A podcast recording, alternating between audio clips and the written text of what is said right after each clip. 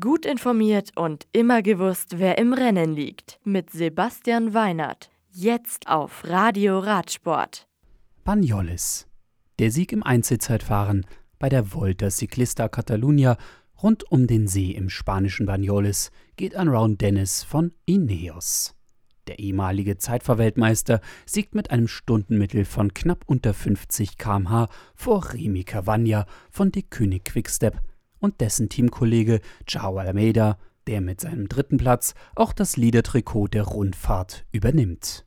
Banyoles und seine Gegend sind übrigens hervorragendes Trainingsrevier, das ich schon selbst bei einem Besuch von Rocker Corber Cycling, dem Landsitz von Ashley Mulmen Pasio, unter die Räder nehmen durfte.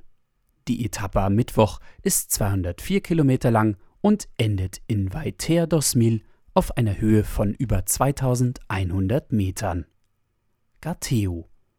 Die erste Etappe der 36. Settimana Internationale Coppi e Bartali gewinnt Jakob Marezco von Vino Sabu. Der Italiener setzt sich gegen den König der Profi Mark Cavendish und Marius Meyerhofer von DSM durch. Teil 2 am ersten Tag, ein Mannschaftszeitfahren über knapp 11 Kilometer, geht an die Israel Startup Nation um Alex Dowsett. Die Siegerzeit beträgt 11 Minuten und 36 Sekunden, was einem Stundenmittel von fast 56 km/h entspricht. Nur eine Sekunde langsamer ist Astana Premier Tech auf Rang 2.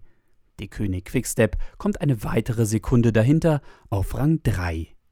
Mark Cavendish übernimmt durch das hervorragende Einzel und das super Teamergebnis das gelbe Trikot mit auf die zweite Etappe am Mittwoch.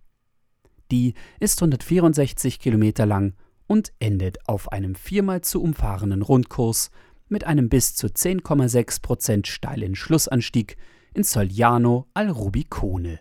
Die insgesamt knapp 740 Kilometer lange Rundfahrt umfasst fünf Etappen und endet am nächsten Samstag in Fiorli an der Adria. Die nächsten Rennen in der World Tour.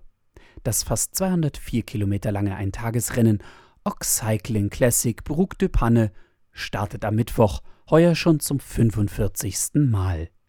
Und bei der E3 Saxo Bank Classic stehen die Profis dann am Donnerstag am Start. Eine weitere Woche mit kleinen Rundfahrten und ein Tagesrennen findet ihren Höhepunkt am Sonntag mit Gen Wevelgem in Belgien. Beim Klassiker gibt es sowohl ein Frauen- als auch das bekannte Rennen der Herrenelite. Das Radio für Radsportfans. Im Web auf radioradsport.de